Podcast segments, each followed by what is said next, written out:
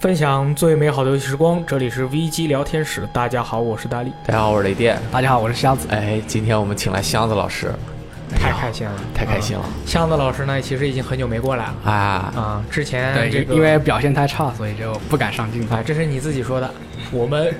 什么都没有说。哎，然后呢，今天我们给大家带来一个很神秘的主题，对，就是有些游戏啊，就是说我们老反反复复的跟大家推荐过很多次，大家都不愿意去尝试。所以说，我们作为游戏媒体呢，哎，我们要给大家一点小小的甜头哎，啊，甜头吃到了，这个时候呢，大家就会对某些游戏感兴趣了，你们自然就会去买了。哎，哎，那么这个游戏就是箱子呢非常喜欢的一个游戏系列，叫做 Dishonor。得嗯，丢脸系列。丢脸，是是不是因为感觉这个名字就巨人有点千里之外？一般玩游戏都是我靠，我要 honor，我 Superman，我 Super Spiderman，对对但这个游戏叫耻辱。 正好说到这个耻辱，你们觉得为什么这个游戏它要命名为耻辱？一开始我还没有玩这个游戏的时候，我对这个游戏的起名我是很有意，呃我是很有意见的。我说我们现在这个给游戏起名字啊，你一定要起的那种很让人能看得很明白，对吧？你想大卖，你这个名字必须起得好。我所以，我当时在这个，我当时在读书嘛，国外读书，然后这个游戏拿到手的时候，我首先不知道这个游戏该怎么翻译啊，丢人啊！我当时是这么想，丢人。对，然后呢，念起来叫 dishonor 也不好念，所以说，然后跟别人聊的时候说，哎，这个 dishonor 怎么怎么样，然后也会觉得很奇怪。所以说，这个游戏我一开始就觉得它是一个我完全不知道他会说什么的一个游 戏。我大概感觉到他是呃这个自己很丢脸，但是我就不愿意相信这个事情。我怎么主角怎么能很丢脸呢？我觉得这个游戏的玩法一定是让别人很丢脸， 就是把别人都让他们的 honor 给 diss 掉。哎嗯，可以。结果不是，妙是失败了。对，就其实你要玩过游戏之后，就会知道为什么是 dishonor 的，就耻辱。呃，它还有一个翻译的意思就是呃丢掉荣誉的人嘛。哦，然后其实你在剧情开头，你就可以感受到你是作为一个身份很高的人，我是真正硬汉来的。对，一代就《耻辱一》里面，你是一个呃皇家的守卫，然后你被陷害了，然后最后就落到一个万劫不复的一个状态，所以就非常耻辱嘛，对于你来说是很耻辱的事情嘛。对，所以说它其实一开始就是玩了以后，大家立马就明白了为什么这个游戏叫丢人。对，其实里面还有两条暗线，嗯，那么我们说的时候，刚刚已经说了游戏一代开篇的一个剧情了。那这一期的节目呢，可能就会对这个游戏进行一些无情的剧透。无情的剧透，哎呃但可能结局也不会透的那么明确对，。尽量尽量不 剧透。尽量少，但是嗯既然你都到现在了还没有玩儿，所以我们也会说一些游戏相关的设 定。啊你再不玩儿，你逼得我们没办法了。对我们我们只能说了我们只能说了，没办法对对对，了。所以就是大家酌情而听啊。嗯如果你已经买了这个游戏，准备自己玩了，那就可以等玩完之后再来听。妙如果还没有买，那我估计我们不做这个节目，你也不会买，所以你还是可以听。 听一下，哎，听完以后你再去买了一玩儿以后，你会有更多的、更深刻的理解。哎哎，这就是我们的目的就达而到了。且这个游戏的剧情其实稍微来说是有点难懂的。嗯嗯，你如果英语不是很好，单玩一遍之后可能也没有玩懂是什么意思。嗯，因为它很多剧情都不在就是游戏流程中，它作为一个背景，其实更为那个呃深远一点吧。好，这一期节目我能说的基本就说完了。我我我大概也说完了，我剩下的只有 好、妙、停不错、可以。呃，就说到刚才那个耻辱的问题，呃，其实还有一点的话，就是我个人理解，呃，因为你作为一个主角的话，呃，往来是非常光正的一个形象嘛，呃，你要拯救世界、拯救拯救公主这些东西，但实际上主角 Kovo 他作为一个呃英雄的角色嘛，他可能自己的私生活也有方面也有也有也有一些问题，所以这个这个这个可以说吗？可以。他有什么作风问题？他不爱洗澡。作风问题，喜欢跟老鼠为伍。就是她其实作为一个女王的护卫，她和女王是有染的。 啊，然后他们生下的一个呃孩子，然后就背地里就把她提升提携为公主了，嗯，就没对任何外外界人说这个问题。所以从这个生活作风问题来说，她可能是也是比较耻辱的一个东西。但是大家都不说，你不说，我不说。虽然新照了，但是 OK 啊，我觉得还可以啊。嗯，是呃，然后第三点就是，呃，这个游戏中比较关键的一个元素就是面具嘛。嗯主角戴的铁面，主角戴的铁面具的话，其实是，呃，中世纪时期一个呃怎么讲，就是一个惩罚人的一个刑刑法吧，哦，就对于那些呃罪不罪不至死就罪不至死，呃，但是他们可能会有一些什么性骚扰行为啊，或者是口无遮拦啊这种底层平民的话，会给他戴上那个猪头面具或者是长舌长舌头的那种面具，哦是这样的吗？哦，所以这个这个行为其实就是这个惩罚其实就是要羞辱他们嘛。所以的话，可能呃，这里面也有也有一层含义，就是你主角戴上这个铁面具的话，可能有也有一些一一丝这种耻辱的意味。哦，就把自己其实是本来你处在的一个地位，就是已经是被万人唾弃的一个情情况下，你还戴上了这样一个面具，就是更说明你是一个有有背上背着问题的人。对，它这个面具的话，它其实游戏中它只是为了隐藏身份的一个道具嘛。对啊，啊而且还有那个可以缩放的那个能力。啊，对，这可能可能我有过度解读的问题了。哦，这个倒没有，就是说是它是一种意象化的一种表达嘛。嗯，然后耻辱中出现了、呃、有三处嗯，面具，呃，比较就是集中的地方出现了三处。第一个是呃，耻辱一里面有个主线剧情叫做波伊尔的夫人的晚宴，嗯，你科沃是要潜入进去去搞那个暗杀活动，然后你会发现，呃，这些贵族在那个宅邸里面在办那个假面舞会，嗯，说的轻一点叫假面舞会，说的重一点叫做 orgy，奥吉啊，叫 die fuck。对，这个其实是在维多利。如果你看过一些呃，比如宫廷电影啊，这种关于欧洲宫廷电影啊，或者是歌剧啊方面的，你就会很熟悉这个东西。就大家互相戴着那种镶着羽毛啊，或者是金边的这种面具啊，大家一起喝酒啊、社交这种活动。嗯呃，这种活动其实，在维多利亚时期，就是英国维多利亚时期的话，呃，它是一种很常见的社交活动。那那戴着面具，你知道我是谁吗？呃他们就是要这种效果，就是不让你知道，对，就是。所以我看过一个电影，汤姆·克鲁斯和尼克·基德曼演的，你嗯下面说的话要小心一点了，嗯你要哎说大什么开。眼界。啊 我靠！你是我们小时候买的那个碟片的大开眼界系列 吗？呃？那不是，其实本质上也是给自己一个放纵的机会吧，因为大家都不认识这个胡搞瞎搞这种。其实这个活动在平民平民领域其实也有，除了达官贵人之外，呃，英国维多利亚时期有一个圣诞晚圣诞的化妆舞会。嗯，呃，平民和贵族有点不一样的地方就是，他们可能不戴面具，但是他们会化妆成自己想化妆成的样子，哦，就是 cosplay。对 cosplay，然后他们会演一些这种哑剧方面的东西。哦，那个时候的玩法还蛮奇特的。呃，所以其实这个就是耻辱耻辱的一个大背景，它是耻辱是在英国维多利亚时期发生的东西。嗯，哎呃，为什呃为什么呢？其实啊，我这里可以讲一下它背后的一些东西。哦，呃，首先从地理上来看，呃，耻辱的话，它的故事主要发生在一个群岛帝国嘛。叫敦沃尔，对吧呃， ？Donwell 呃不是，那个是它中间那个大陆的一个主城。啊，它发生在群岛帝国的话，呃，是由四块小小的岛组成的。哎呦， 那就正好，对，就是北面的呃蒂维亚，然后中间的格里斯托，然后南面的瑟克诺斯，还有东边的莫雷。哦，所以你这四个小岛，其实你完全可以对应成 英国的呃爱尔兰啊、苏格兰啊、英格兰还有威威尔尔士。对，我去，他嗯刚都刚是他都是对位的。刚刚箱子老师连纸都没有看，这名字倒背如 流，太棒了！妙啊！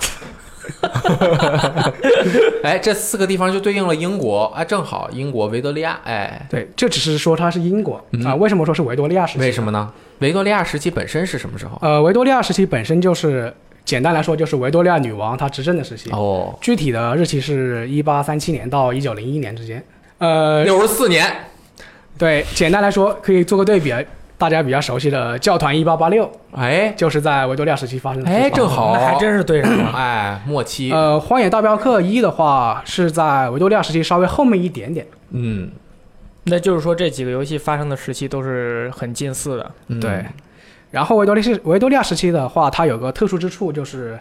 呃，当时的蒸汽机发蒸汽机的那个工技术非常发达嘛。哇，第一次工业革命，蒸汽革命，那蒸汽整天活塞运动，对啊，那 Steam 很厉害的。必须得通过活塞运动来提高生产力。 对，就整个英国的话，小左老师不好接了，是活塞运 动吧？蒸汽，对对对对对，就整个英国的话，通过这项技术，它可以就是说已经达到了一个前所未有的高度，就是整个世界来，在他在他来看就是都是那种乡下，啊就只有他们英国是城里。这个科技压制啊，这个天赋，这个科技树走得太快了。对，然后呃，对应对应的呃对应游戏中的话，在耻辱中，他们也是工业技工业技术极其发展，呃，但是他们不是用的蒸汽，他们是用的一个叫做精油的物品，哎，就是从从鲸鱼身上呃炼出来的这种油哦脂。，我还以为是印度的精油，对，不是那种那个推背的，是用嗯来这是从筋的那个身上刮出来的。精油对，这个这个东西也是作为一种燃料存在嘛，嗯然后也是推进了耻辱的整个工业体系。对哦，，它游戏里面很多的那个符文都是拿筋骨刻的，所以说它从都是从筋的身上去获得嗯呃了一些素对材。所以的话，在世界观的设定上，呃，除了耻辱中的世界，除了这个群岛帝国之外，还有一片大陆叫做潘迪西亚大陆。嗯，这个东西它没有在游戏中出现过，但是在游戏中的一些纸条啊，或者是文本上上面有一些记录，就是说这块地方是呃，要么就是丛林很茂密，要么就是沙漠，就是环境非常恶劣。啊，然后他们很多人去上面拓荒，基本上都是呃有去无回。有去无回。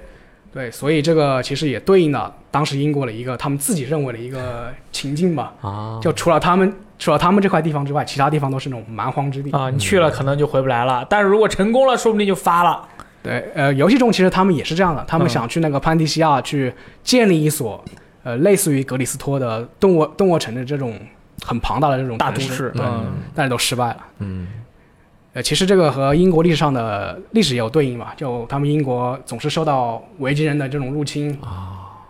他们之前也去维京人的那个区域去呃进行过反击嘛，但嗯是因为都是很茂密的丛林，他们没办法就是完全把敌人给清除出去。很多文学作品或者是这种世界观的设定都是与这个历史息息相关的。嗯，对，然后其实的话，呃，刚才有说是维多利亚时期是一八三七年开始嘛，嗯，嗯，然后其实这个游戏中《耻辱一》里面女王被刺杀的那个那一年，正好就是游戏中的一八三七年，我靠哦，，这也对应上了。所以可以说《耻辱》的一个第一个世界观的背景就是它肯肯定是说是英国的维多利亚时期为背景的一个故事。嗯，对，然后好，我们说完第一个面具，说现在从第二个面具开始引入。第二个面具就是科 o 自己戴的铁面具，嗯，呃，这个铁面具看过游戏封面的人应该会非常清楚，嗯它是一个、呃、类似于人类面骨的一个金属的面具，然后上面有很多黄铜线嘛，对对，对然后编织了很精密的一个仪对器。感觉好像是一个科技感非常强的一个设备。对嗯，如果你看仔细看它的那个右眼处，你会发现有三个齿轮绞在一起，嗯这个和游戏中的一个功能是对应的，叫大力刚才说的呃望远镜的功能，啊，它有那个缩放的那个对，效果可以嘛。三三档变焦这种。对，然后它这个其实还有别个黑科技的地方，就是说除了望远镜之外，就是你看到的地方也可以听到声音，就说比如你望了一个非常远处的地方，对你当时他说话我也能对，听到，对，他为什么能做到呢？这个游戏中他也没讲，我觉得是蝙蝠总之，它就是科技很先 进。啊，哎，对，这个其实就是我们要说的第二个主题，嗯，嗯、耻辱中它加入了很多这种蒸汽朋克的元素，哎，cyber 呃 cyberpunk 对应的 steampunk，乓，对，呃，就是呃，什么叫做蒸汽朋克呢？， 哎，这个很重要了，有很多朋友就不理解，一会儿你们 steampunk，一会儿你们 cyberpunk，一会儿啊，怎么箱子又写了一个柴油 punk？ 好还有柴 油，不，柴油胖哥跟蒸汽朋克不是同一个东西吗？呃，可以稍稍后可以讲一下。 OK，先讲蒸哦你汽先说，朋你克先说。呃，蒸汽朋克的话，其实就是当时维多利亚时期，它那个蒸汽科技非常发展，哎，然后英国人他就膨胀了， 他就觉得他就觉得哎，我未来是非常光明的，什么东西都造得出来。对对对对，然后当时就文学作品啊、绘画作品啊，它就会有非常科幻的东西，就是运用这个蒸汽的技术，嗯然后造出来一些呃，可以比肩我们比肩我们现代或者是超越我们现代的一些哦东西。开脑洞用当时的技术开脑洞对去就做比了如一什些么幻想，对，就比如什么飞船啊呀、嗯，或者是呃磁悬浮的这种火车啊这种之类的哦东西、那个时候都画出来了吗？他们都幻想出来了。对，当时那个包括玛丽雪莱的一些文学作品里也有一些相关的记录。我靠，这厉害了！呃，当然的话，它蒸汽只是一个核心，它其实、呃背地里有一套它的思想，哎，就其实就是用落后的东西，呃拼凑拼凑出来一个比较科技比较高科技的东西。哎，这个拼凑的这种感觉是朋克精神中很重要的一个东西。朋克精神 DIY 对吧？一切自己动手，然后正好加上蒸汽这种大工业、大大的机械的这种东西，就表现出了一种和其他我们看到的一些科幻或者是这种呃体现生产力发展的元素不太一样的这么一个自成风格的东西。哦，那如果我想用铁炼出钢来，就是用我们家的那个，我用我们家炒锅想用铁炼出钢来，是不是我其实也很有朋克精神啊？呃，你是不切实际朋克，呃， 这种原材料的转换好像并不计在内吧，嗯因为它其实是一种视觉上的艺术。就比如维多利亚时期比较常见的齿轮嘛，它会把这个齿轮的效果发发挥到极致，嗯，就是你可能用单单用这几个齿轮，你就可以拼出一个收音机来。哦，就这种传动的这种感觉。对哎，你看他那个面具啊，还有他很多的那种特效，全是很多齿轮在那边啪啪啪转啊那种东西。然后其实你像比较有名的呃大有克洋。嗯对吧？Steam Boy 蒸汽男孩儿，就是他那个 logo 不就是那种蒸汽的那种呲一转，啪一喷，就感觉对，特别有劲儿，就是历史车轮滚滚向前。对那个动画里面就是通过这个蒸汽摄像技术，他们发展出很多这种高科技的兵器啊一些东西。嗯就其实大力刚才说问的那个，包包括柴油朋克这个东西，它其实也是衍生衍生于这个蒸汽朋克的一套思想。哦，就是它可能就是时代定位在一战、二战期间，哎，那就比蒸汽朋克再的晚一维点多利亚时期更后面一点。嗯，对。嗯但是他们是以依依靠依靠这个柴油技术发展到顶峰，感觉更荒蛮了呀！怎么柴油那冒着浓浓的黑烟，那个蒸汽至少是白雾。对，给你搞一空艇，上面有四个柴油机，对让它飞起来。实际上，如果你从艺术形式的角度来看，呃，耻辱它可能更偏向于柴油朋克，哦，因为他们是用那个精油嘛，烧油。对，内燃机这种东西。对，嗯对，然后的话，其实的话，这个蒸汽朋克在现实中也是有体现的。嗯，就如果如果你玩过 FGO 的话，你会呃发现里面有个角色叫做查尔斯·巴贝奇，他是英国当时一个数学家嘛，哎，呃，然后他发他是由英国政府出资，然后他发明出来一个叫做拆分机的东西。哎，差分机是差是差差学生的差，差生，你分们对儿就是分儿很低的分儿，对啊，机就是啊机器的机机机啊，就是你的分儿很差的机器对，这个东西你可以把它理解为远古的计算器，哦，或者是一个计算机的鼻祖，但是它的运作方式是纯粹机械式的。呃，如果你去现在去看那个维基百科的那个图像的话，你会发现它是由呃很大很大，一层层的那个齿轮堆叠而成的，然后可能顶部有一个那个把手可以转动，嗯它就通过这个转动把手的方式来计算它那个一些数学的公式。哦，那它能，嗯是吧？那它能计算多少位以内的？呃，据说是如果如果它这个成品造完的话，是有十六位可以可以计算十这六么位，厉害啊？我靠其实也没多强了。没多强，嗯，但是你还不如人脑算了，那么大一机器，这运转起来得说多少油啊， 得烧多少油对，但是这个东西在今天来看的话，它就非常有那个蒸汽朋克的啊这种对样式。是，就是不图效率， 就图他能干。 对它这个精神气好像很强。对，其实之前有个法国艺术家嘛，嗯他也把那个任天任天堂的 Game Boy 他用来改装，啊，他就在那个 Game Boy 上加入那个呃发条，哦转动的发条，然后还有一些齿轮的一些东西，嗯就作为它的一个呃，可能是一个外壳吧，可、哦也可能就是关系到里面电池啊、发电这些东西。嗯，那弄着玩儿，嗯对它是一就可种能那你你都不用塞电池了，你就是那个齿轮扭个一个小时了，可能可以运作十分钟。他就是追求那种精神，嗯，嗯，那种感觉，玩的就是一种感觉。然后 Cover 这个面具的话，呃，就说回 Cover Cover 头上戴的这个铁面具，哎，我们男主角，他其实这个面具是在他被陷害之被陷害之后不久，然后有一个自然科学院的一个科学家叫做皮埃罗给他了一个面具。嗯，然后这个皮埃罗是当时为什么会想造这个面具呢？他是呃女王死之后他就心里非常痛苦嘛，啊，因为他是女王被刺杀了，对他是属于保皇党的一派，嗯，他心里非常痛苦，他就每整天整晚就梦见有一个不知名的小孩就反复死反复死，哦，然后他就通过这个死亡这个死亡这个感觉，就造出了一个这种看上去非常圣人的这种死亡面具。哦，是这样的，我靠！对我当时就以为说，哎，可我听说你最近好像不是很时运不济，命途多舛。哎，我最近又比较闲，给你造个面具拿走啊。哎而且你这人通缉嘛，给你对啊戴上面具，对别啊人不知道你是谁了。而且对其实，但是一看这面具都知道这是坏蛋。嗯是啊，就看着戴着面具，那肯定是有问题。对这个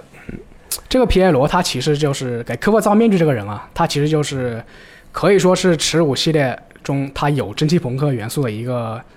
呃发明家之一吧。啊他可能推进了这个耻辱系列向这个呃超现代的发展的一个东嗯西。呃，如果从现实的角度来看的话，科沃这个面具它可能。它这个面具可能更偏向偏向于也是维多利亚时期一个风潮，也是叫做死亡面具的一个风潮。哦，那是死亡面具是什么呢？呃，就是比如上流名人啊，他可能就是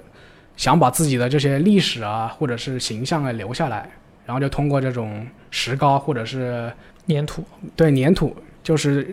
向你的脸部拓印你的脸部，啊，把他脸脱下来。啊对，脱下来，然后把它做成雕塑啊，或者是画像。哎，这很有那种当年法老木乃伊的那种对感，觉。嗯做了自己的，嗯对对，对对，其实和那个是一套东西。嗯做了一个自己的手办，那留下来了。其实现偶像，嗯，现代有很多人也有这个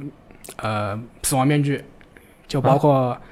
我们熟知的什么托尔斯泰啊、嗯诺贝尔啊这些人，他都有这种死亡面具，还有林肯都有这种死亡面具。他他把这个东西弄下来之后，就感觉自己是虽然肉体以后不在了，但可能有这个东西在吗？对对对，其实有这个思想方面的东西。嗯，呃，然后当时恰好那个维多利亚时期，他们流行一种学派吧，叫做颅相学。什么像颅相就是头头颅的颅，哦哦，颅相学，颅相学。呃，说白了就是我们中国的算命。 啊，看你面相就看你面相，哎，你这个面相怎么样怎么样。然后就这两方面东西，一个就是死亡面具的理性需求，然后还有这个颅相学的这个感性的东西、啊，一整合，可能就是可能就是科沃这个面具的一个背景，一个现代背景。然后就做出来了。呃，它这个东西就是说到耻辱里面蒸汽朋克，呃，就是就是科沃这个面具是代表的那个耻辱中蒸汽朋克的一环嘛。嗯，然后的话，这个耻辱系系列中，蒸汽朋克它源起于就是我刚才说的，就是精油。嗯，因为其实蒸汽朋克这个风格，它不一定非要是蒸汽，它里面是对新能源的一种探索。对对对哎，对能源的探索就属于蒸汽朋克的一个很重要的地，很重要的元素。对它其实只要这个思想上的内核嗯符合这个要求的话，其哎实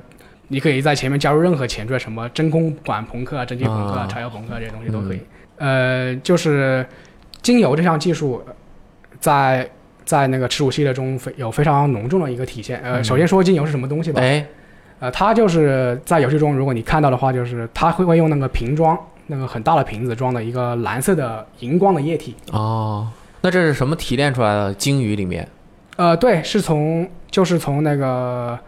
呃沿海嘛，那个捕鲸区一些捕鲸人，他会把这个精油给提炼出来。在剧情中，应该说是鲸鱼的话，它在深海就是为了适应这种压力的话，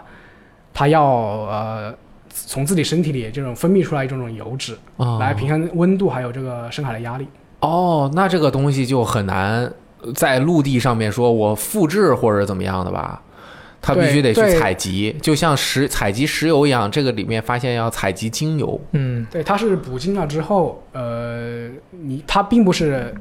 自己通过化学的方式生产，而只是一个提纯的效果。啊，其实你玩游戏的时候，经常在那个港口就看到有非常大的鲸鱼的尸体在那边等待，那个应该是等待精炼或者怎么样的，还挺恐怖的。它游戏里面有那个鲸鱼的屠宰场，嗯你进去了以后会发现满场都是那个鱼的被剖开的尸体啊什么，而且它感觉那还是个蛮，刺激，而且它那个引擎的画面效果，就感觉是那种油污污、脏乎乎的嘛。然后你就感觉进去之后，你都能闻见那种一股鱼腥的那种味儿一样。它这游戏营造这种感觉做的还挺好的。嗯嗯，这个精油实际上也是参考了现实中的一个行为吧，哎，啊，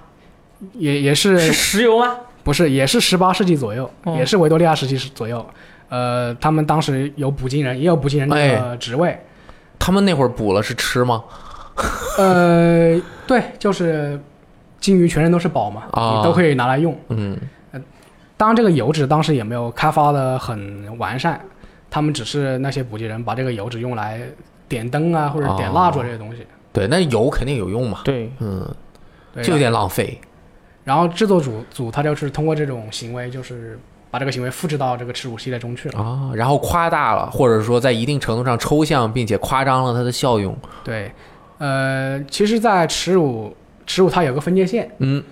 就是在一八，就是它游戏中一八零零年之前的话哎，呃，更像现实世界。哦，对，就是有四个海岛，然后这四个海岛的几个国王互相之间互相战争，嗯，然后他们可能就是还是用的比较落后的技术啊，就比如，呃，很简单的这种舰船啊呀、可能人力舰船、或者是这种火药火药的这种枪支啊，嗯还没有这个精油技术发展。呃，然后直到呃一八零零嘛，一八零零年就是当时这个游戏中的《耻辱一》中这个被刺杀的女皇叫做哎贾斯敏，她的老爸叫做艾因霍温上位之后，呃，他发掘了当当时一个科学家叫做艾斯蒙德。哦 a s m a n 对这个艾斯蒙德的话，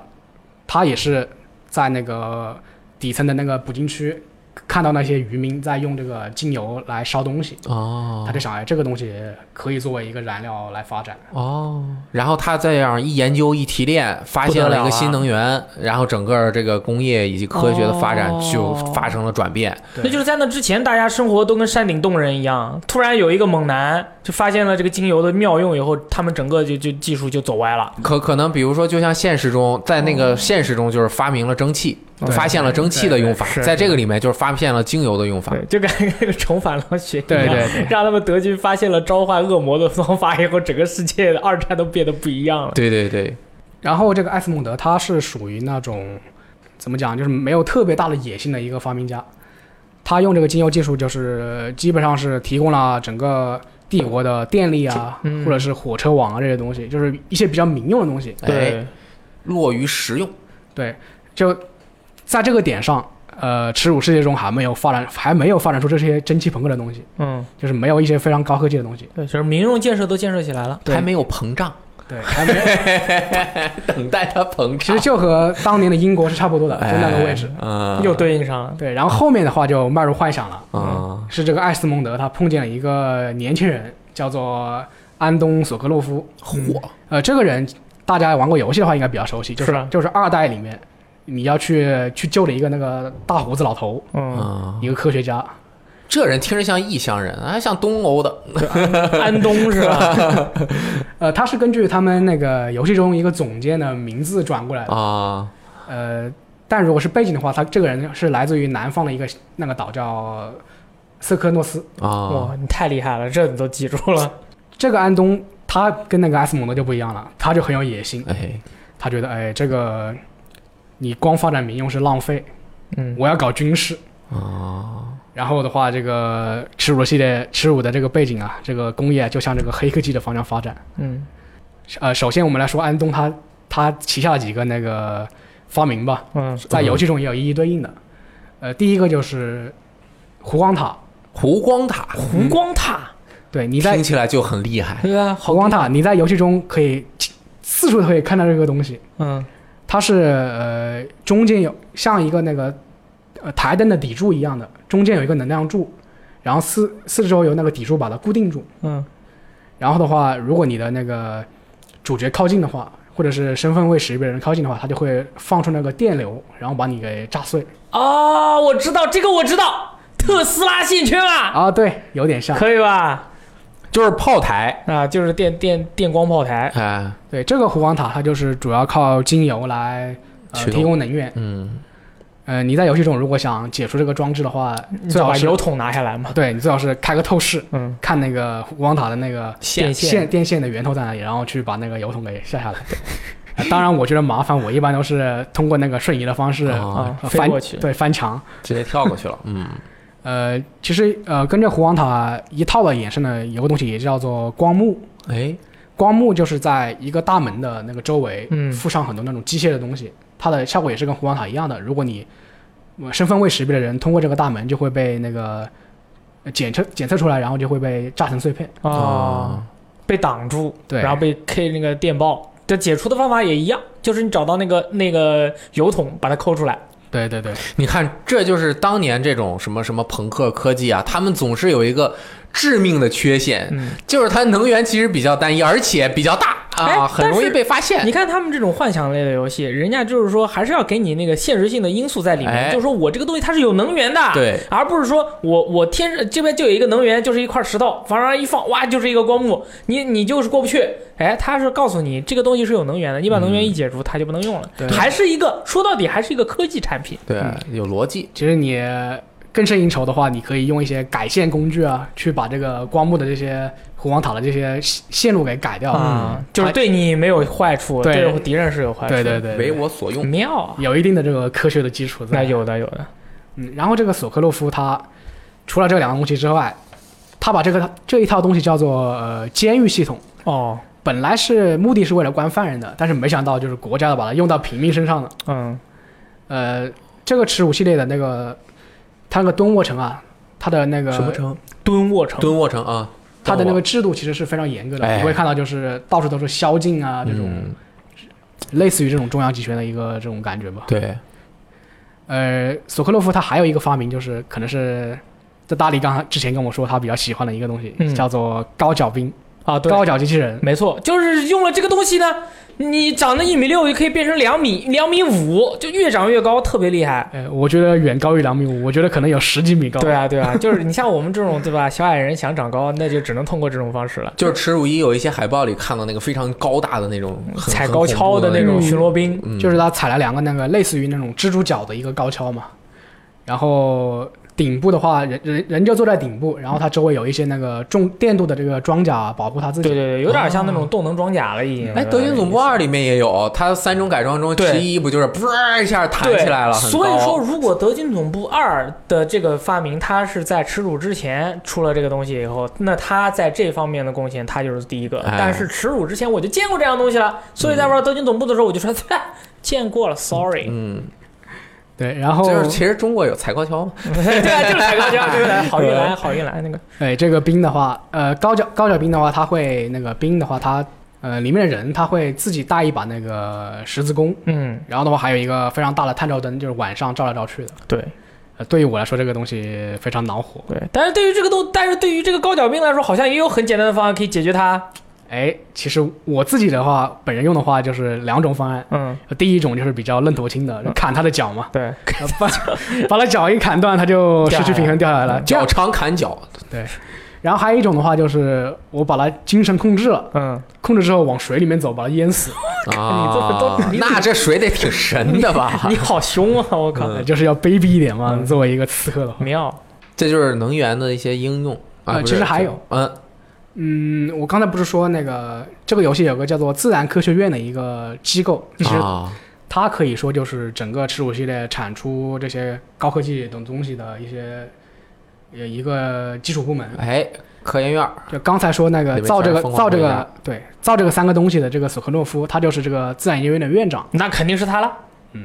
然后当时他有，当时这个自然研究院有个毕业生，非常年轻的毕业生，就最年轻的毕业生，叫做皮耶罗，就是给那个科沃面具的那个做人面具的那个男的，对，对他其实还给科沃打造过十字弓，还有一些折叠刀。嗯嗯，但是他他本人也不是一个非常尚武的人，就他认为这个呃精油的话，还是要用在一些比较平民的地方吧。啊哎，发展生产力啊，不能都用于暴力机就比关。对，就比如你在游戏中喝的那个红药、蓝药啊，都是这个皮耶罗给造出来的。哦，这个是用精油做的吗？呃，有一部分精油的元素。有哦关系嗯精炼出来之类的。哦，可以。然后他呃，他把那个安东的那个呃索科诺夫的那个湖光塔给改进了一下，嗯，就说原来你这个湖光塔只能杀人，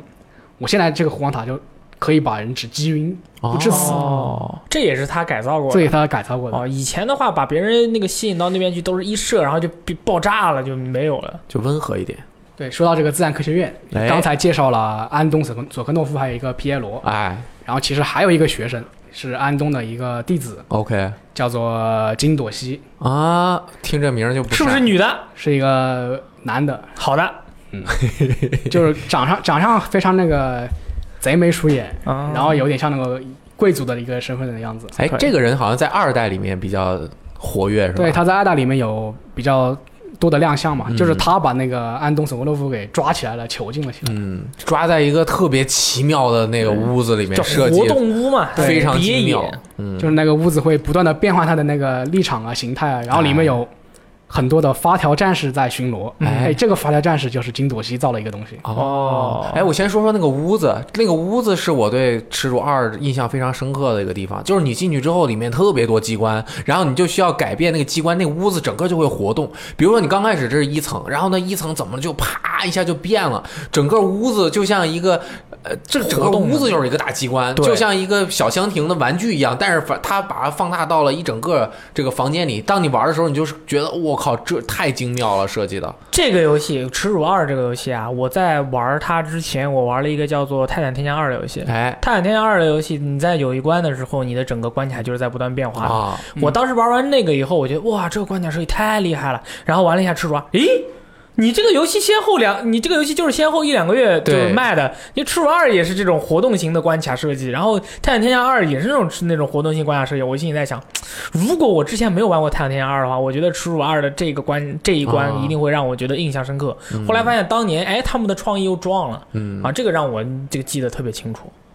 是不是在开发阶段那个贝塞斯达就两没有没有，可能都是互互相去互相去做，因为他们肯定是心里想说，关卡设计我们一直都是呃这么设计过来的。那么如果我们做一个会变的关卡，那么我们这一关就厉害了。那肯嗯定是两边的天才都在想这个问题，然后他们开发组自己各自去做就做成。当然对当然是 Dishonor 二的那个活动屋它做得更好。更精巧一点，嗯更精巧啊，就像一个。呃，那种玩具就像发条玩具一样，啊像然后呢，正好的这些齿轮的这种东西，就和蒸汽朋克的这个风格又很贴切。里面有那个我觉得这游戏中设计的非常精妙的一种敌人，就是那种发条战士嘛。然后在那个预我记得《耻辱二》刚公布的那些 CG 的预告片里面，就是怎么对付那个发条战士，是我们使用女主角 Emily 嘛，对然后怎对么对飞来飞去的对那些发条战士。你你看那发条战士，他好像身体很纤细，但是它就是因为它是金属的，所以你感觉到它又很有力量，反而它的纤细不会让它显得柔弱，而显得更尖锐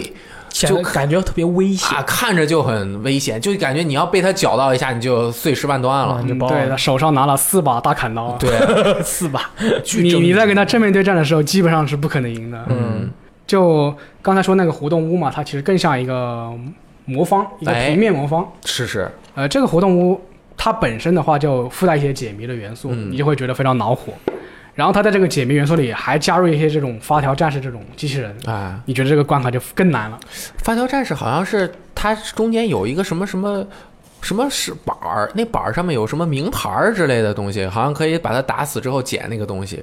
呃，它是它的头部摄像机的前后有那个木板保护它，嗯，呃，就是如果你要让它就是让它失去那个攻击能力。不是攻击能力，就是呃视觉能力，哎，你要先把那个木板给打掉，啊，然后再把它那个摄像头给打掉。嗯，但是但是这只是把他那个视觉能力给砍了，他还依靠听觉来追踪你。啊，但是好像视觉砍了之后，它就敌我不分了。对对对，啊，就是反正你对付它也有多种方法。嗯，对你甚至甚至可以在他那个腿部嘛，他有一个线路板，你也可以嗯把它改线，啊，改线之后他就可能会隔一段时间就自爆了。啊，对对对对对，呃，这个发条战士呃是这个金朵西做的嘛，嗯，他当时做这个目的只是只是为了保护那个皇宫贵族，就比如公爵或者是女王这类人。嗯，呃，但是到后来的话，他觉得这个东西有商机，哦，就把它拍、向那个公众拍卖。哦，又是想赚底特律钱啊呀、又要赚钱啊，人造人赚钱啊。这东西肯定好卖啊，哇这个可靠啊，其实其实也不太可靠，但是看着就很厉害，比一般的人厉害。啊你说你要去暗杀一个什么王公贵族，你把这台机器偷偷的从他们家后门塞进去，门一关，我靠，那你第二天早上起来这全 gay gay 了。所以王公贵族也需要在家里备几个，对 啊，你互背相。我也背啊。这叫发条机器人意志， 啊 你有一个我也得我也得有一一个你有两个对啊我得弄三个。对，对，那个卖的很好是吗？呃，卖了它价格比较贵，哦所以只有上层人士能买得起。 ，OK，呃，但是的话，那个金朵西他说这个东西，他发表了一篇论文吧，嗯，他说这个东西是呃，耻辱系列这他们这个帝国的犯罪的一个终结者，他认为这个东西、哦，Terminator，对，啊意志，你们但机械警是察，但是非常讽刺的是，就是如果你玩过耻辱二，你会发现有很多种很多种办法，就是你去刺刺杀这个金斗系的时候，你会发现有很多种办法，就是让这个发条机器人把它给把杀他了给 gay 了，对对对对啊对。反制他，这个其实这个这个思路也有点像那个，也大家可能不是很熟悉一个游戏系列，叫做《杀手四十七》。没呃，它经常是，对吧？你是准备说的吧？那我就不说没有了没有没有，我没怎么说，啊我只你没准么说我只说我很喜欢这个，是？吧？那个《杀手四十七》它经常不就是以其人之道还施彼身吗？经常会使用一些、啊，你就喜欢吃大虾，好，我给你大虾里面塞炸弹，你这个东西是你做的对吧？好，我就把这个东西反制过来 K 你什么的这样才显得恐怖啊！啊你对啊觉得他很可靠、很厉害，对吧？对啊但是到时候就让他弄死你，对啊，现在不是都喜欢搞这样的吗？你对这个东西是不是很擅长、很有自信啊？我就把它搞一搞来，来反过来对付你，让人家对搞得心理压力很大。而且也不是一般的普通人能够对付这种法条级战士的，哦对你也得是得像科沃或者艾米丽这种，那可能他们整个大东侠才行。整个他们的大陆也没几个人能是搞得了这个机器人，呃，确实如此。是吧？好像其实是这样的。哎，其实你们发现没有，这个发条机器人在那个第二部的宣传片里面的造型和游戏中的真变了呀真实造型有哎点不一样。对啊是，是变了呀。它那个宣传片中造型的头部是一个类似于人脸的陶瓷状的一个东西，对他戴了半边好脸像他戴了个面具，半边脸的一个。陶瓷嘛。然后后来在游戏中就是一个摄像头，一个非常尖锐的，像那个鸟鸟嘴对嗯，的这种样子。然后为什么要改呢？在游戏中剧情中是说这个金朵西他觉得原来那个陶瓷的不吓人，哦就他为了让他看得更那个可怕一点，更刺人一点。啊，就卖的更好一点，卖相更好。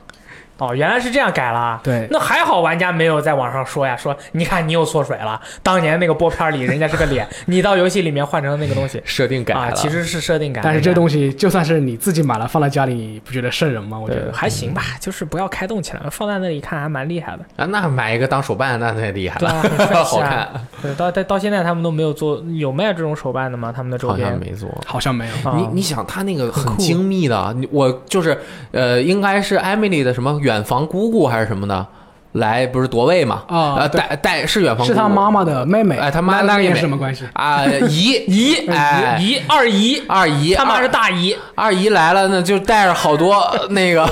发条战士对，那是他发条战士在游戏中的第一次亮相嘛。然后那块儿我就觉得那发条战士真是挺妙挺挺酷，挺酷的。嗯对，就是看他那个身身体上面那些齿轮就在那边转，很酷。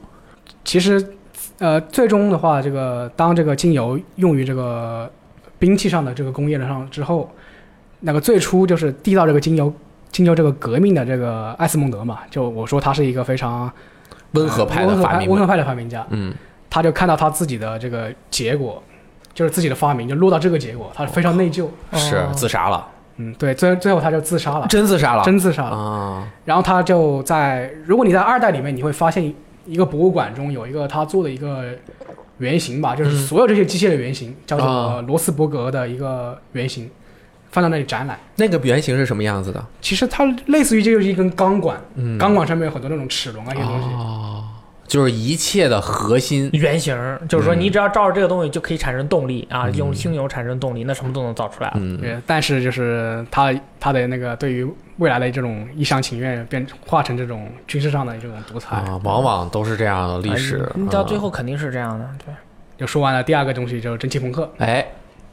然后游戏中第三副第三副面具是来自于呃主角科沃的死对头西德的，呃不是 西德，道德道德旗下他有对对道德，他旗下有一堆那个刺客刺客联盟嘛。哎，哎，那个就叫刺客联盟啦，子弹会拐弯的。啊 哎这是另外一部对，其实他们自称自己为捕鲸人，我也不知道为什么。嗯，啊，就是是这样的，捕鲸人是这，就是说他们杀的都是大人物，大人物都是鲸，所以叫捕鲸人。哎，其实其实还有一个特点，嗯，就是说他们正好是他们戴的面具嘛，就是看上去非常像防毒面具。嗯哦，就是那种尖尖的是吗？鼻子呃，对正对正面的话就是很普通的，就是那种工业上的防毒面具嘛，啊大家现代非常常见的那种橡胶做的这种防毒面具。啊哦，然后他们是从那个呃捕鲸场里面，呃应该是从捕鲸场里面偷出来的，哦，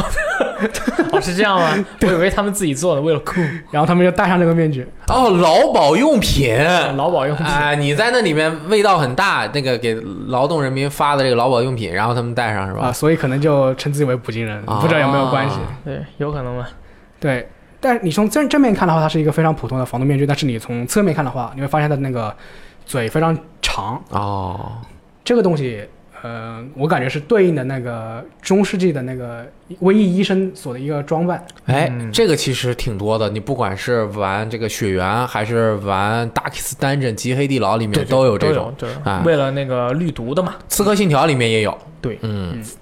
他们会戴那个鸟嘴嘛？对。他好像是说，当时是说这个细菌呐，你如果直接进鼻子，你就呃嗯你就嗝了啊 GG 了。但是你 GG 那个嘴稍微长一点，里面加上很多什么不不知道什么东西，然后它就有一个过滤的效果啊。它其实主要，我觉得很有可能为什么戴这个面具，当时他们他们整个那个大陆，因为精油的不断发展，同时也造成了很大的污染的问题嘛。对，比因如为它有鼠疫还嗯是对什么啊，那他们个也有鼠鼠疫疫，对对然后有也有鼠疫很大的污染问题，然后他们整个城市的规划多多少少有问题，再加上他们的那个那个时候的城市发展，它对于排污和对于这些垃圾的处理方式是比较还是比较原始的。虽然你在有些方面科技非常先进，哎对但是在这些方面的话就是很脏。基础设施跟不上。对，这个其实也是我其实是当时翻阅了一下那个东，就是那个英国在维多利亚时期的，就是各种病症啊，哎他们还有那个呃，还有那个死尸的处理方法、啊，其实在游戏中没有体现，但其实那个时候的就是相对，因为这两个游这个这个耻辱这个是跟当时的时代相对应的嘛，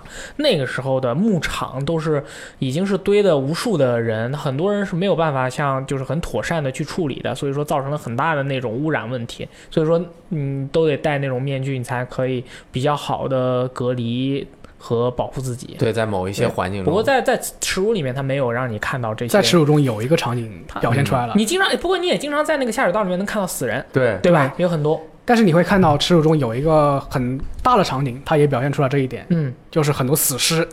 他会把这个死尸直接呃框起来，然后对直接倒到另一边去。对对对，其实这个跟在英国历史上是真实，就是这样的。他们当时就是人死到，就是说你们那些呃挖挖守墓人嘛，为什么会有这样的一个职业？就是你尸体过来以后，你要想办法去处理，你要堆嘛，堆到最后就堆的都多的不得了了，人就睡到旁边，你说你不得病谁得病啊？都是这种，他们的卫sinh条件特别差，无比的恶心。当时我看完以后，我的呃中午饭我也没吃，我说哇，原来那个时候的人生活真的是这个样子。对，呃，其实维多利亚时期的话，这个情况已经在慢慢变好，嗯因为他们那个人口出生率还有那个保有率，呃，都是比较高的。啊，但是在更之前一点，就是中世纪时期，对对对，那太惨啊、了。对他们其实跟大力刚才说的一样，他们那个黑爆发了黑死病嘛，嗯，大约欧洲百分之三十到百分之七十人口就就在黑死病中全部死去了。是 然后那些医生，瘟疫医生就是为了保护自己，所以就戴上这个苗苗族面具，哎，哎效果怎么样呢？好吗？应该没啥。应该是不怎么好。他会在面具中塞入一些什么丁香啊，啊，哎我记得好像那个是防臭用的，其实并不能很好的防止那个你想的肯定没病毒啊什么用，的是丁香鸦片这些东西，嗯它就是说是为了防止胀气吧你。给他搞点活性炭。而而且我觉得能够给人一种感觉，反而有点恐怖的感觉，嗯是吧对，就是因为他们出现在哪里？他们是出现在疫情最为严重的区域。嗯人家还以为死神来了。对，你加上黑死病这个背景，你再加上你那个外貌，然后他就觉得啊你这个东西是很瘆人的。所以在这个游戏中，这些人呢吗？哦，那他们其实他们这个这个造型有点像死神。对，嗯所以在游戏中，他们刺客联盟也是一个非常一个也呃很有很瘆人、很阴暗的一个组织嘛。嗯，就是他们基本上是完全不说话，就只有在、呃要杀掉你的时候，或者是在追踪你的时候，他才会说出一两句话来。啊，去死吧！就这你就对你不就要会跑你，就会觉得会像一群这种死神在追杀你。嗯，别跑，去死吧！一共两句话。呃，其实当时中世纪的那个瘟疫医生，他还有一个癖好吧，他们为了避免和那个患者直接接触，他们会拿一个类似于棒棒、指示棒的东西，就是去触碰患者，嗯，呃，为了自己怕自己也得病嘛。对对对，然后的话，当时比较迷信，呃，认为你得了这个瘟疫的原因就是因为你不敬神或者是不什么，么我要用这个棒子来鞭笞你，就是洗脱你身上的罪孽。哦，所以你看，我戴一个这种类似于这种非常恐怖的面具，我还拿个棒子来鞭笞你，那肯定是非常一个瘆人的形象嘛。哎呦，可以呃，所以这个东西就到后续它就延续到了一些哥特文化里面，哦，呃，就包括死亡啊、阴暗这些元素，还有一些神秘学的东西。因为他就感觉我得找一个办法让我觉得生活有点希望，对吧？我就信奉一些，是吧？有一些精神上面的依托，嗯，就产生了各种对，所以耻辱里面第三个比较重要的世界观，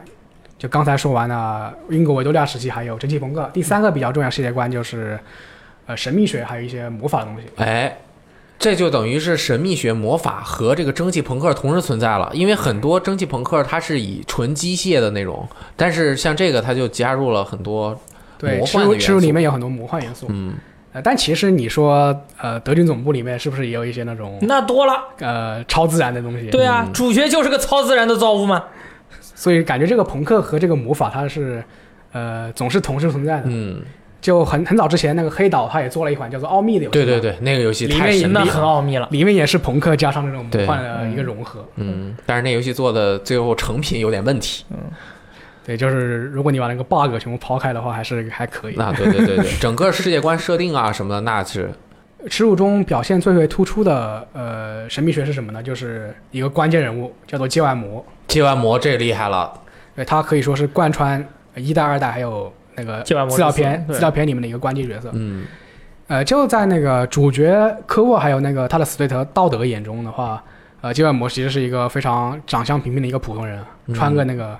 棕棕色的那个衣服，然后蓝色裤子，戴个皮靴，嗯，就跟平民差不多。嗯然后脸瘦瘦的，嗯，对但他其实是可以说是耻辱整个系列中唯一露面露面过的神明吧，嗯，就是说公认的一个存在的神明，就其他神明其实可能都不存在。嗯呃，一切的魔法来源都是通过界外魔来的。对，而今晚我不仅教了科沃，他还教别人呢。对他教别人，他秉承的一个思想是什么？他不为你正义，或者是不为你邪恶，他就是一个满足自己的好奇心。嗯，他可能他可能想看你呃一个穷一个穷困潦倒，或者是跌到底端的一个人，我给你一个能力的话，你会做出什么东西来翻盘吧？哎，哎道德社会 实验，对，他就把你当个真人秀了啊，能力给你就开始看。对，呃，所以是所以说他给别给谁魔法是一个很随性的事情。像那个之前我们说那个自然科学院的那个院长，那个嗯安东索科洛夫，他就是嗯通过各种各样的仪式，他想去见这个界外魔一面。呃界外魔就觉得呃这个人没有 你猜没有见的价值，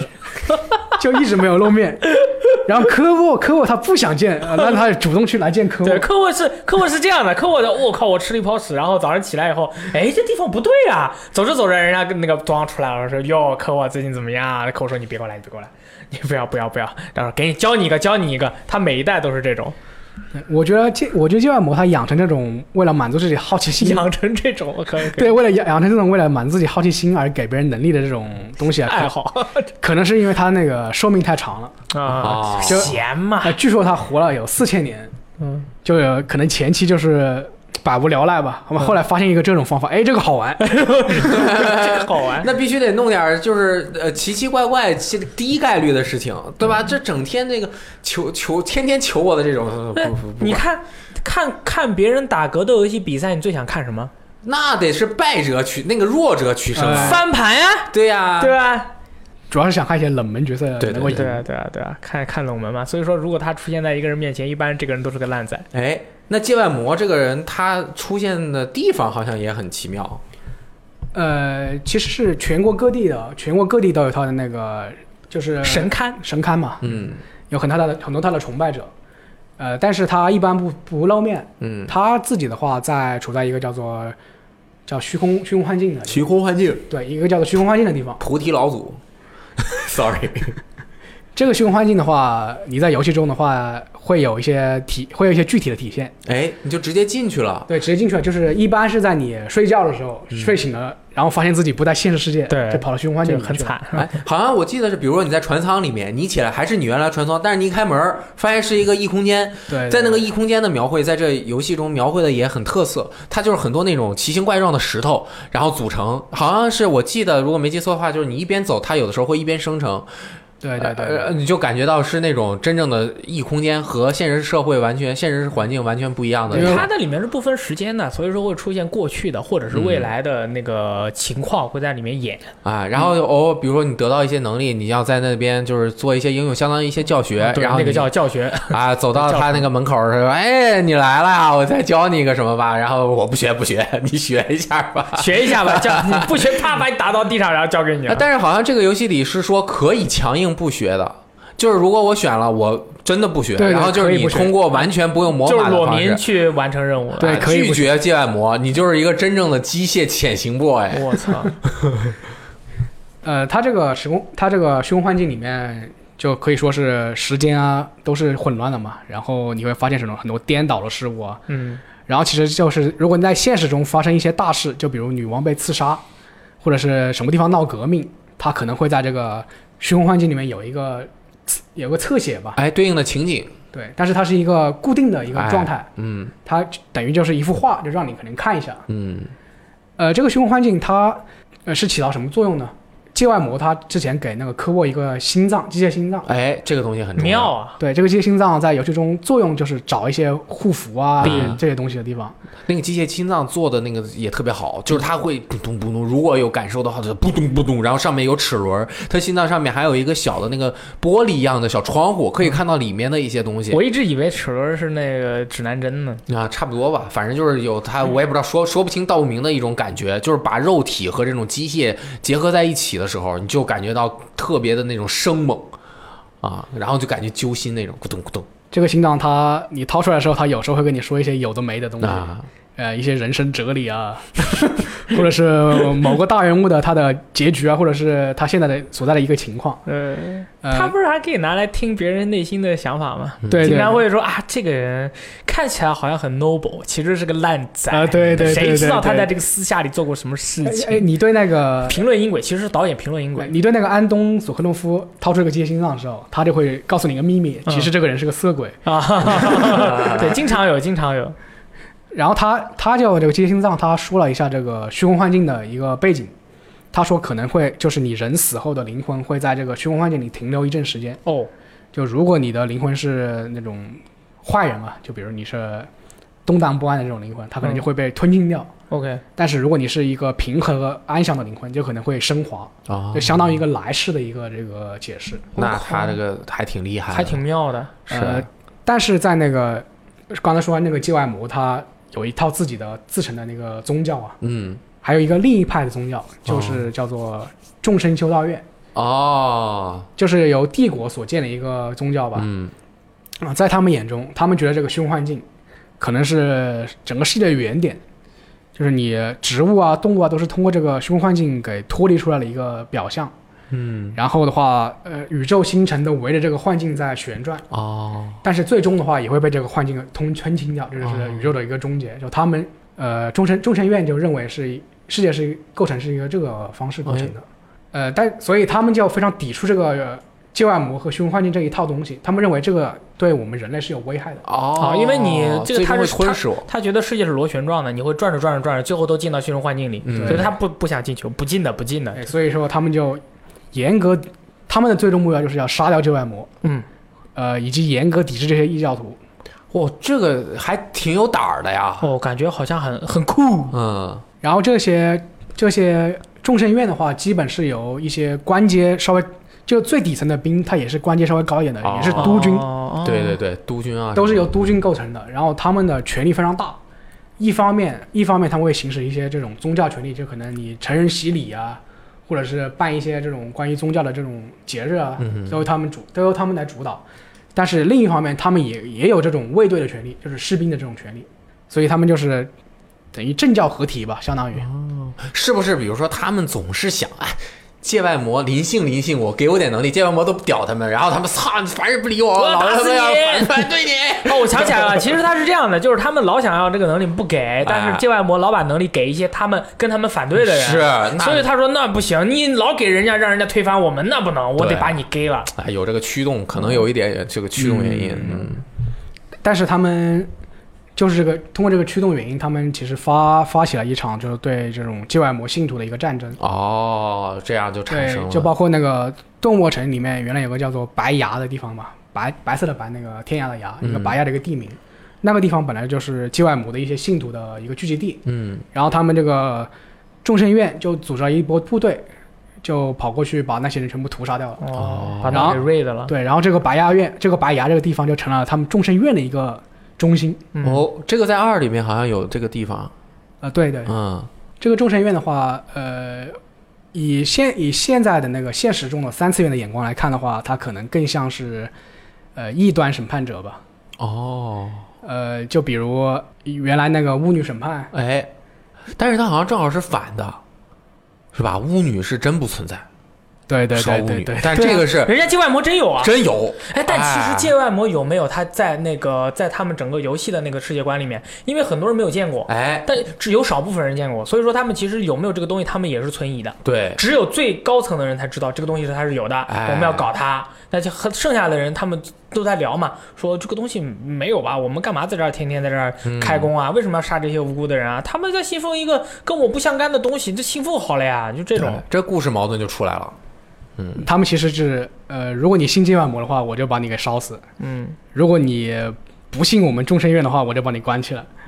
那总之还总是总之，你就是你必须只信奉得科信他。啊信哎呃，，众生院他们其实是信奉科学的，哦，那我要信奉科学啊呀、对，就是他们用的这一套系统都是通过那个艾斯蒙德造出来的呃东西。啊，但是但是这但是个他们又不排斥这个你界外魔的存存在，他们认为你这个神是存在的，嗯当然在他当然在他们眼中不是神了。哎，你看他这个故事设定就是，我先设定一个大的背景，然后在这个背景下，这些人会产生什么样的行为？那就像齿轮一样，就直接啪啪啪啪全都安排好了，就很合理。对他们就是有些人不是说，就是说，呃，你这个角色会说什么？这个剧本怎么写？这些东西你们是就问这些这个剧作者，你们是怎么？他说什么？我把人物设定好，我把时代设定好，人物自己就活了。哎啊，，说什么做什么，都都这都是在那个世界下他会去做会说的事情，对一点都不违和。你对我只不过是一个时代的缔造者，是我不是一个写剧本的人。别别人说哇牛逼啊，这就说明他设计要很很很有逻辑才可以。妙啊嗯这是写作逻辑妙啊！嗯，他背后其实有一套非常完整的世界观，啊就是大家如果有兴趣的话，可以去搜一搜 wiki 啊，或者是啊！但是我觉得你讲的已经很很全面了。呃，这个神秘主义的话，就是关于界外魔的这一套这一套东西，魔法啊、灵能啊这些东西，其实在现实中的维多利亚时期也有一些体现。嗯，呃，我刚才不是说他那个通过蒸汽的这个力量，他们整个国家的这个科技发展了，然后当时当时就有很多启蒙的一些一些文学家或者是科学家嘛，包括达尔文在内，他就发现那个演化论，然后当时的英国民众就对自己的以前的这种信仰就产生了一个怀疑，嗯哦就我信奉了半天上帝，搞半天他不存在是吧？嗯，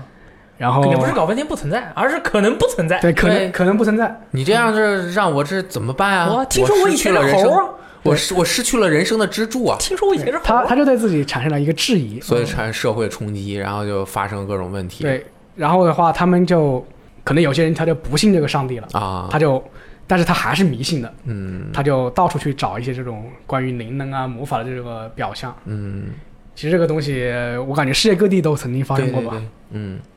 他就把这些社会上或者历史上真实发生的一些事情浓缩在自己的游戏中去进行一个再创造，然后产生了这个世界的一些基本的逻辑，对然后在这个逻辑上开始塑造自己的故事。对他像他这样子去设计一个游戏的一个故事和时代的一个背景，其实特别的能够让人带入进去。对，你不像有些幻想的一些东西，你首先你在玩这个游戏的时候，你就觉得它这个社会、它这个世界是假的，是立不是住人造的。是立不住的，立不住的他他没有自己的逻辑。啊但是你像耻辱这种游戏，就是你一进去，他正自己的世界是可以他自己完整的就转了运行的。对对对啊，他自己就转了，你你把旁边的世界跟这个世界割裂，他也能自己转。嗯嗯，呃然后在呃现实中的英国，在一八八二年的话，嗯有一个叫做呃什么灵能研究院的一个东西，哦，就真他的们、有吗？对哦一真个有他们成立成立了这种一个社团，嗯哦其，实到现在还存在。嗯如果你去仔细看那个社团的标记啊， ，OK，它可能它好像是一个圆圈里面包裹着一个那个三三叉戟吧，哦，类似于那种样子。海神波塞冬对，如然后如果你把它如果你把它往右旋转九十度，你会发现和那个游戏中的众神修道院的符符号是差不多的。哦，它嗯这是有就对是应的有所映射的。对。然后那那当年他们这研究院有什么研究成果呀、人可以放那个波动拳 啦，可以放绞刀啦，头发可以梳起来啦。我记得一九零一年的时候出过一本书，叫做《思想形态靠，这你都知道？》，他们当时 是把呃说你的人类的思想、嗯事件，还有你的感官的话，都是通过一种灵光实现的。灵光对他们称之为灵光。嗯但是我粗略的读了一下他们那本书哦啊， ，OK，其实他们在一直在说一个通感的问题，哎，就是你的视觉、嗅觉和那个触觉是有一个通感存在你的。看，就通感嘛，音乐方块啊，对对对，有有这方面，就比如你看到红色对，啊、我可能会觉得，哎，这个红色是甜味的，哦，那就是说我不能什么念力遗物啊，不可以这个控制金属啊。他们可能是通过这个呃这个通感，它其实是有一些科学根据的嘛，嗯，它可能是通过这个特这套通感的这个核心理论， OK，然后去呃夯实它的那个呃我的这些灵能啊灵光这些东西， OK，然后以后再再发展一些更多的东西。对，就是在胡言乱语一些别的东西嘛。 OK，啊，就是宗教部分讲完了，我可以给大家再说一下这个耻辱世界观里面，它这个四个小岛嗯，由四个小岛组成这个群岛帝国的一个呃地理上的还有这个人文上的一些东西。哎，这个地理的设定也会影响这每个地方它不同的一些环境和作风。对对对，呃，北面的北面这个小岛叫做蒂维亚嘛，然后它是因为处在北面，所以它呃天气非常严寒，所以这里的民众他就养成了一个非常坚韧的一个性格吧。但是他们民众也不是一个好战民族，他们就是呃在剧情介绍中，他们对美食就是非常的热衷。对热衷，哎，天冷嘛，吃好吃的才暖和呀。就就相比打仗的话，他哦们，相比打仗的话，他们更崇尚美食。 啊，我相比打仗更喜欢吃。对，哦，那可以可以。然后就是因为这个原因的话，就是因为这个原因，所以他们在那个战争中输掉了。啊，老叔啊啊， 他们这是意大意大利裔啊，这是不打仗了就就是是吃。最大赢家其实就是中间那个中间那个大陆叫做格里斯托，哎，格里斯托就是那个顿沃城所在的这嗯个大陆，呃，他们就是呃什么气候宜人啊，人口众多这些东西，所以他们军事军事力量非常强大。嗯，人有鬼。然后他们很快就把那个北面的地维亚给收收进来了。啊，呃，南部的那个斯科诺斯怎么讲呢？他们他们有一套不一样的东西，就是我说这个帝国的话，它是通过精油为能源嘛。这个南部的斯科诺斯，它是通过风力，哦，妙啊！但是它风力的话没有帝国发展这么好。哦，因为它效率低，对，你你会会有精油提供的能量大。当然他们也会引入一些精油嘛，但是你会哦发现他们整体的科技水平要稍微差那一点是。。哎，这游戏中好像有一些地方就有很多风车嘛。嗯他们这个风啊，对二他二们代风二沙也很厉代害啊。二代《耻辱二》里面，你们要去一个地方叫做卡纳卡，嗯，对对对那个啊就是斯科诺斯的一个地方。对，哦那个地方我记得从哪一出去之后看那地沙方尘暴啊！啊，你会发现很很大的那个沙滩嘛，对啊，嗯然后里面都是帮派乱斗，就混乱不堪。对呀、我靠，妈的帮派大乱斗啊，还有这不沙尘暴啊，这是人民生活民不聊生啊。对，然后科技又落后，哎所以他们也没有打赢格里斯托。啊也没打赢，啊哇也没还有最后一最个后一个就是东边的莫雷，哎他打赢了吗？他做出了一点贡献吧，只能说，就是莫雷的话，他是。呃，整个国家执政，他是由一群底层人民构筑成的，就相当于无产阶级做主了这种哦感哦觉这么厉害呢呃，就是他们的，包括你，他对于那种艺术啊、文化都是，呃，非常的宽松的，就不像那个哦格里斯托总是搞这种宵禁啊、戒严啊的东对西对对，他中央集权统治对，嘛。所以他们民众呃有很多非常非常有才华的人。然后第二方面就是他们有很自由的思想，就说你格里斯托你要征服我那不行啊，那我跟你打呀，我必须跟你打。妙我啊，为了自由对，就是就是在，freedom，就是在蒂维亚和斯科诺斯都被格里斯托收复情况下，三打一的情况下，他还在跟那个格里斯托在打。哦这么厉害，妙嗯啊哎，所以这个莫雷的话，他直接促成了就是耻辱里面一个叫做摄政王的制度，啊，就是一八零零年的时候，就是在那个御赐女王，就是第一代里面那个御赐女王的老爸执政之前，嗯，就在一八零年的时候，他们就组织了一队兵，就从那个顿沃城的下水道里杀进去，就把女王给暗杀掉了。我靠哦，就莫雷那帮这人干这的。是前一代女王，前一代啊女王，前一前一代代，就是反正这女王不好当。嗯，那肯定是啊，咱们把心 啊，啊，就是说，呃意思就是说啊，我们有个王，你就给我暗杀；我有一个王，你就给我暗杀。那我们只好去树立一些其他的领导人，这样不要让你老杀我的人。对他就是把这个女王暗杀之后，嗯，呃，我们呃无主，我们也找个头啊，对啊，那就找一个摄政王吧。嗯啊、，这个摄政王他藏的非常深，他是原来是间谍总管嘛，也相当于这种职位。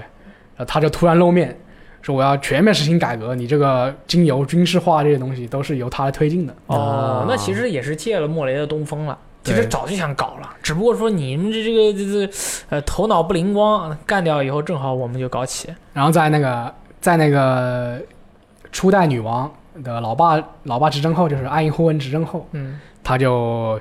在那个下水道的周边修修缮了非常多的那个军事设施，就是为了自己怕被自己 在被死。 就怕莫雷又派人过来搞，是吗？啊，哦，原来是这样。哎，这直接就讲完了几个最重要的国家。其实你看啊，它看起来四个岛是英国的四个这个后情况，但是呢，其实它又映射了整个欧洲大陆的可能有一些相关的映射的关 系，对吧？它就是浓缩到一个岛上。然后玩游戏的时候，其实我们如果直接进入游戏中，你刚开始对这个世界其实是一无所知的，对，你怎么一点一点发像箱子一样发现这么多的信息？这个游戏它的表现方式其实是要有一点一点去发现你的。还要读文档，哎，最后你把所有东西拼凑一起，可能也没有箱子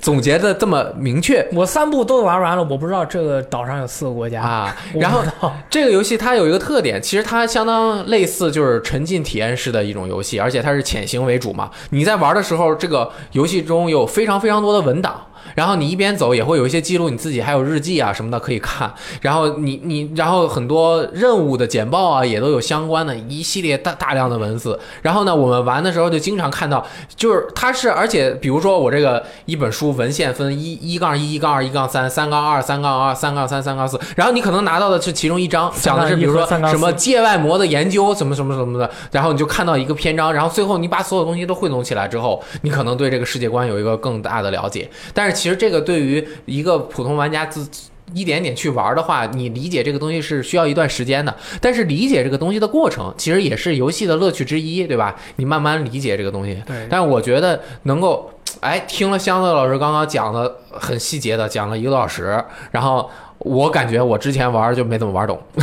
就是很多细节其实你是没有，你如果你你如果都通关之后，你把所有的文档再重新看一遍，可能你能够拼凑的更完整一点。然后现在听了，我又想再回去重新再玩一遍了。妙啊，哎等着打折对吧？全部买到，没有玩过的朋友，你听了之后，可能也对这个世界，如果你对这个世界有一些兴趣的话，你也可以去玩这个游戏。经常它现在是有一个叫做 Dishonored Collection 一个合集，它包括一代的高清重置版，就是相当于它的什呃么 Definition 决定版，然后二代以及二后面出的那个独立的资料片，戒网魔之死，啊，《界外魔之死》，它整个一个系，反正 X One 上面经常打折，打完折之后在那个比较低价服买，就对，因为我们100多块钱对，因为我们其实很少去专门聊一个游戏聊一期嗯的，所以说如果就是就是因为耻辱这个游戏，呃，以后可能也不会再做了嗯啊、它这个就是它暂暂时冷藏了，对那个新作也不会暂时再有啊了。 Arcane 他是说他对们对要休息一阵对嘛，，就休息一阵，可能他想去做一些别的东西，所以说这嗯个时候是一个这个游戏，就算是我们就是推荐大家一定要去玩一下。告一段落了。对对啊对喜但是欢的话可以玩我推荐的话，那个《界外魔之之死》你可以不用玩，啊可以不玩我那就个也玩没有游戏玩呃完。因为他那个《界外魔之死》，他把那个人物的一些塑造塑造都给毁掉 了。啊， 哦，他变了，对对对变得很奇怪了。哎，那反正这个系列就是，呃它其实自成一派，再做我觉得也不太好做了，不好做，啊对他吧？把你。他能玩花样都玩完了是。吧？一代是主角带着小女孩，二代双主角，就是整个故事讲的也差不多了，你还怎么能够羞辱他们？他他二代，我其实我当时玩二代的时候，我觉得跟跟一代，他就是几乎没有什么区别。结构是类似 的，还好二代有那个魔方屋，哎，啊要不然我对二代的这个评价评价是很低。按照我现在雷厉排雷使的标准来说，这个游戏评价就很低了。啊，对，它其实本身的还好有那两关本身的素质没有变，但是你可能会有一些审美疲劳。嗯，对。哎，那这个系列的一个，我们从它的设定上面进行了一些讲解。大家如果听了一遍没听懂，可以再听一遍。对，嘿，哎我觉得从这个当时维多利亚时期，因为维多利亚时期，我觉得是值得广大玩家就是。用用心去了解一下的一个时期，因为特别特别多的游戏都是以这个时期为主的，而且这个时期对于整个世界的经济、文化、科学发展都有极大的影响嘛， 对吧？对对，然后就是又从这个呃蒸汽朋克，蒸汽朋克也有很多，对吧？然后又从宗教的部分，三部分。我其实来分析了很，一下我这个其游实戏真的很羡慕英国的维多利亚时期的这个题材。国外的人游戏做得好，他们老拿这个时代去做游戏。其实我们中国的宋朝宋朝、明朝，哇，那历史我原来看的那波澜壮阔，牛逼的人层层评出，能打的没读过军事军书军书的去带队带兵打仗，我屡建奇功的人特别特别多，可惜了，嗯嗯这些东西都啊羡慕，但嫉妒是恨也有可能未来就会做出来，对不对？有可能吧。好，那么这期箱子还有没有什么想和大家分享的？呃，其实这个耻辱系列它是一个类似于箱庭类的游戏嘛，哎，就是它可能场景不大，但是每个场景它都会基本上每个元素你都可以去挖掘一下，啊那就有很多种玩法，你达到目的的方式有多种，所以就所以如果没有玩过的玩家，我觉得你可以稍微尝试一下，体验一下。不过这个游戏有点小恐怖啊，大家一定要啊有一点，嗯，注很意。恐怖啊吗？我说的是小恐怖，嗯，哎，耻辱。呃，猎食以及杀出重围这三个结合在一起，就是《赛博朋克2077》。哎， 哈哈都是主视角潜入游戏，哎对吧？真是像这种沉沉浸浸式沉体浸验模拟类的，你可能且玩且珍惜吧，只能说。阿对 King，不过我觉得阿 King 真的应该去改改他的祖传引擎 了，嗯他的这个吧 bug 很多的。好，好那这期节目就到此结束了，感谢箱子为我们带来的内容分享对哎拜拜我们下期再见，拜拜。拜拜。 I don't know what to say. You don't care anyway. I'm a man in a rage with that girl I betrayed. Here comes love. It's like honey. You can't buy it with money. Not alone anymore. You shook me to the core. You shook me to the core.